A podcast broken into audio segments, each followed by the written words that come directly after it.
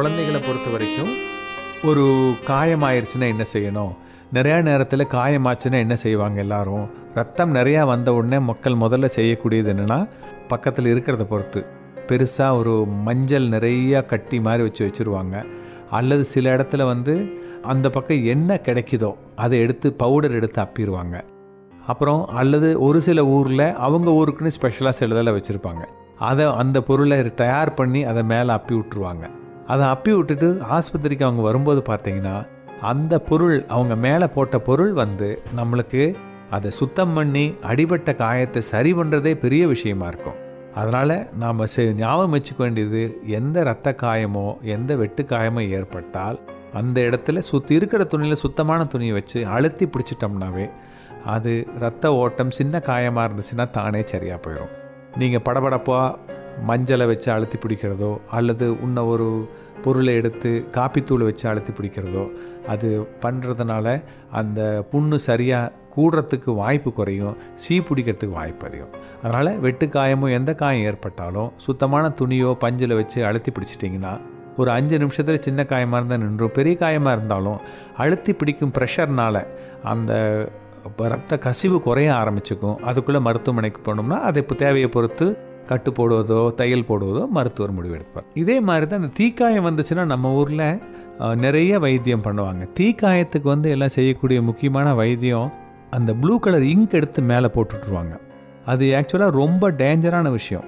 ரொம்ப ரொம்ப டேஞ்சரான விஷயம். ஏன்னா இங்கு வந்து ஒரு அணிலின் டை. இங்கு அதிகமாக உங்களுக்கு ஒரு விஷயம் தெரியுமான்னு எனக்கு தெரியாது. அதிகமாக இங்கு யாராவது எடுத்துட்டாங்கன்னா அவங்க கிட்னி பாதிக்கப்படும். உள்ள வாய் வழியாக குடிச்சிட்டாங்க ஏமாந்து குழந்தைகளோ பெரியவங்களோனா அது ஒரு டை. அதனுடைய அதன் வெளியேற்றம் வந்து கிட்னி மூலமாக தான் வெளியாகும். அந்த அன்லிண்டை அதிகமாக இருந்துச்சுன்னா அது கிட்னி மூலமாக கிட்னியை பாதிப்பு உண்டு பண்ணக்கூடிய அளவுக்கு போயிடும் அதே மாதிரி அதே அணிலின் டை அதாவது அந்த ப்ளூ கலர் இங்கோ கருப்பு கலர் இங்கோ வீட்டில் இருக்கிற இங்கு எடுத்து புண்ணு மேலே போட்டிங்கன்னா காயமான இடம் ஓப்பன் ஊண்டது அதில் போட்டிங்கன்னா அப்படியே அப்சார்ப்ஷன் ஆயிரும். அது சொல்ல போனால் குழந்தைக்கு கெடுதலை உண்டு பண்ணக்கூடிய மிகப்பெரிய அளவில் உடம்புல பாதிப்பு ஏற்பட்டிருந்ததுன்னா கெடுதலை உண்டு பண்ணக்கூடிய வாய்ப்பு அதிகம். அதனால் தயவு செய்து நாம் செய்யக்கூடியது முக்கியமான விஷயம் என்னென்னா இந்த மாதிரி மேலே எதையும் போடாமல் ஒரு தீக்காயம் ஆச்சுன்னா பெஸ்ட்டு ட்ரீட்மெண்ட் தீக்காயத்துக்கு தண்ணியை மேலே போடுறது தான் ஏன்னா அந்த சூட்டை குறைக்கணும். நம்ம அதுக்கு என்ன செய்யணும்னா சூட்டை கம்மி பண்ணினீங்கன்னா அது எவ்வளோ தூரத்துக்கு தோலை பாதிக்க போகுது அப்படிங்கிறத நாம் கட்டுப்படுத்திடலாம். லேசான சூடு இருந்தால் மேல் தோல் வரைக்கும் பாதிக்கும். சின்ன கொப்பளம் வரும். அதை விட ரொம்ப சூடு இருந்துச்சு அப்படின்னா அல்லது ரொம்ப கொதிநிலை அதிகம் உள்ளது. சூடுங்கிறது கொதிநிலை. அது தோலை தாண்டி கொழுப்பு சத் கொழுப்பு பகுதியை தாண்டி உள்ளே போகும். மிக அதிக கொதிநிலை பாய்லர் வெடிச்சு வருது பாருங்கள் அதெல்லாம் உள்ள எலும்பு வரைக்குமே போயிடும் அதனால் இந்த தண்ணி மேலே போடுறது அப்படிங்கிறது சூட்டை குறைக்கிறதுக்கு தான். அதனால் கொப்பளிப்பதோ எப்படி இருந்தாலும் மேல் தோலை கீழே போச்சுனாவே கொப்பளிக்க ஆரம்பிச்சிடும் அதனால் கொப்பளிப்பதோ வேறு தொல்லைகளோ ஏற்படாது. அதனால் அடுத்த முறை யாருக்காவது உங்கள் வீட்லேயோ பக்கத்துலேயோ ஏற்பட்டுச்சுன்னா தயவு செய்து நீங்கள் செய்யக்கூடிய ஒரே ஒரு விஷயம் இங்கை மட்டும் தயவு செய்து போட்டுறாதீங்க அதே மாதிரி நான் முதல்ல சொன்ன மாதிரி மற்ற பொருட்களையும் மேலே தடவாதீங்க. மூணாவது நாம் செய்யக்கூடிய ஒரே ஒரு நல்ல விஷயம் தண்ணியை மேலே போட்டு விட்டு நல்லா கழுவி விடலாம். அல்லது தண்ணி மூலமாக கழுவுனீங்கன்னா சூடு அதனுடைய சூடு குறைஞ்சதுனாவே ஏற்படக்கூடிய பாதிப்பு கம்மியாகும். இந்த இவங்களுக்கு சுயநினைவோடு இருக்கும்போது அவர்களுக்கு நம்ம ஒன்றும் சிரமம் இல்லை. சுயநினைவு இல்லாத சூழ்நிலை இவங்களுக்கு உடனடியாக என்ன செய்வோம்? உடனே ஏதாவது தண்ணி கொடுப்போம். அவங்க வந்து நீர் சத்து குறையாக வெளியேறதுனால தண்ணி தாகம் இருக்கும். தண்ணி கொடுக்குறேன்னு சொல்லி பொறையேற்றிடுவாங்க அதனால் முடிஞ்ச வரைக்கும் இந்த மாதிரி இருக்கிறவங்களுக்கு வெகு விரைவில் மருத்துவமனைக்கு கூட்டிகிட்டு போகிறது ரொம்ப நல்லது. சில குழந்தைகளுக்கு காய்ச்சல் வந்தால் ஜன்னி வரும்னு கேள்விப்பட்டிருப்போம். காய்ச்சல் ஜன்னின்னு சொல்லுவோம். அஞ்சு வயசு வரைக்கும் இந்த மாதிரி குழந்தைகளுக்கு வரும். இதில் இந்த குழந்தைகளுக்கு நம்ம செய்யக்கூடிய ஒரே ஒரு விஷயம் என்னென்னா காய்ச்சல் அதிகமாக பார்த்துக்கணும். லேசாக காய்ச்சல் வரும்போதே உங்கள் மருத்துவர் கொடுத்த காய்ச்சல் மருந்தோ ஜன்னி வராமல் தடுக்கிற மருந்தோ கொடுத்துடணும் அதுக்கப்புறம் ஜன்னி வந்துச்சுன்னா என்ன செய்வோம் எல்லாரும்?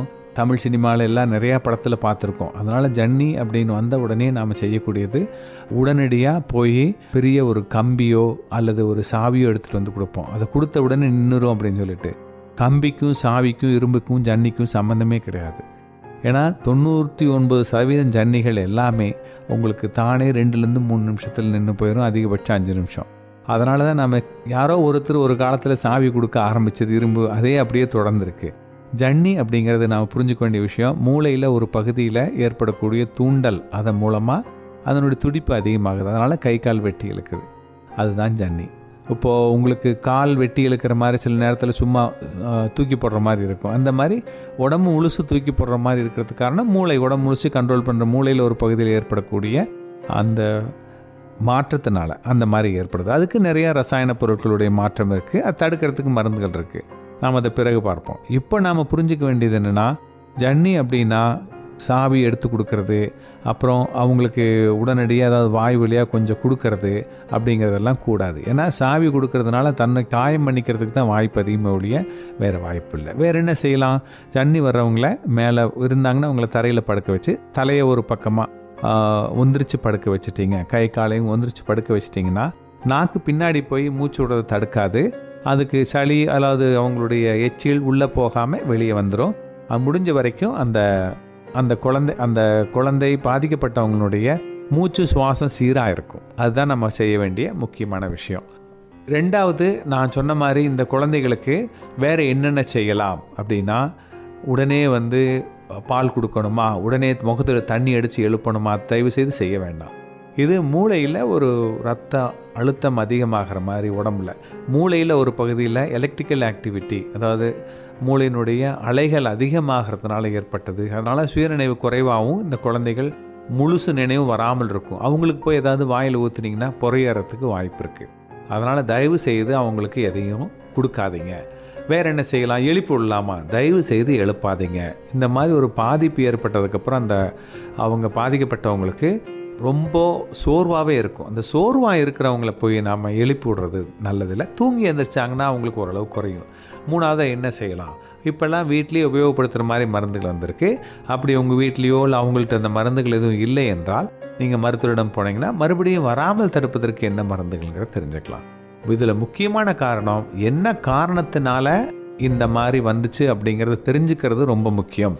என்ன காரணம்? சத்து குறைச்சல்னால வரலாம். காய்ச்சல் அதிகமானதுனால வரலாம் மூளை காய்ச்சல் கிருமிகள்னால வரலாம். இந்த மாதிரி நூற்றுக்கணக்கான காரணங்கள் இருக்குது குடும்பத்தில் பெரியவங்களுக்கு யாருக்கோ இருந்ததுனால இவங்க இந்த குழந்தைக்கு ஜ கால் கை வலிப்பாக வந்திருக்கலாம். இந்த கால் கை வலிப்பு அப்படிங்கிறது சொல்ல வரும்போது நம்ம ஊரில் அது காக்கா வலிப்புன்னு சொல்லிட்டு சிலர் காக்காயை சுட்டு கூட சாப்பிட்றாங்களாம். காக்காய்க்கு இதுக்கு சம்மந்தமே இல்லை.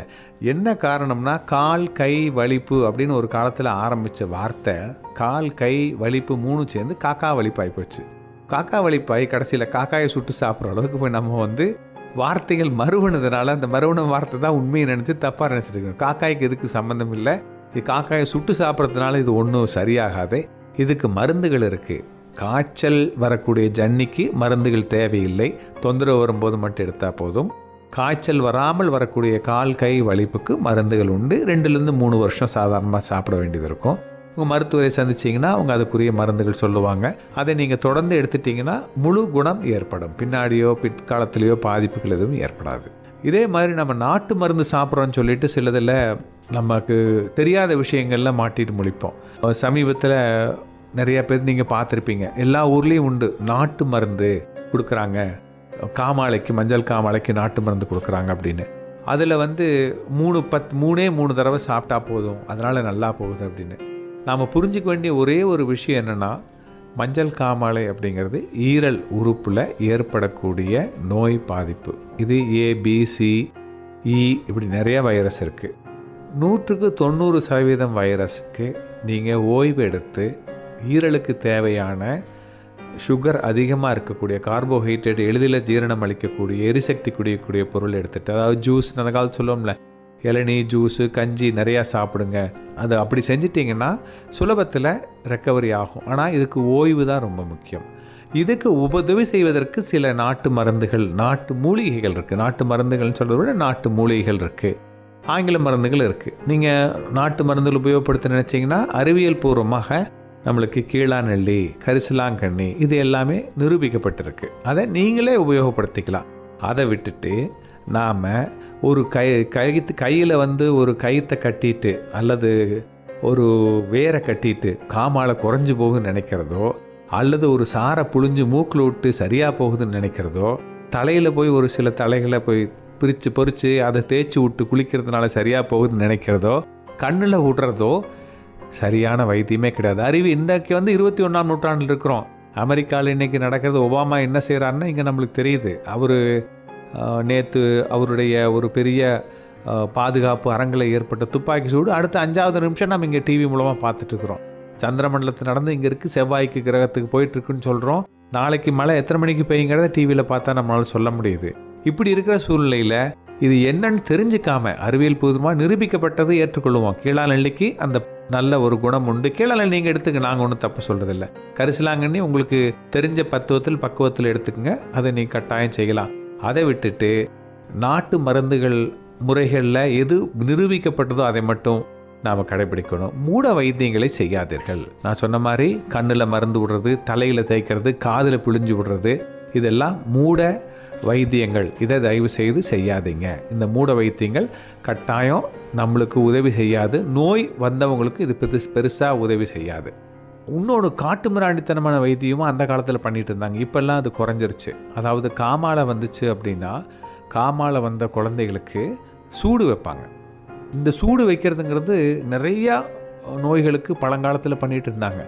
ஜண்டி வந்தால் அதுக்கு வந்து தலையில் சூடு வைப்பாங்க. காமாலை வந்தால் வயிற்றில் சூடு வைப்பாங்க. இதெல்லாம் காட்டு மிராணித்தனமான வைத்தியம். இந்த காலத்தில் அப்படி பண்ணோம்னா போலீஸில் கேஸ் கொடுத்தா அஞ்சு வருஷத்துல எட்டு வருஷம் கடுங்காவல் தண்டனை கிடைக்கும். அதனால் தயவு செய்து ஒன்றுமே காட்டு வைத்தியம் எதையும் செஞ்சிடாதீங்க நல்ல வைத்தியத்தை மட்டும் நான் நம்பி அதை மட்டும் செய்யுங்க உங்களுக்கு தெரிஞ்ச விஷயங்களை.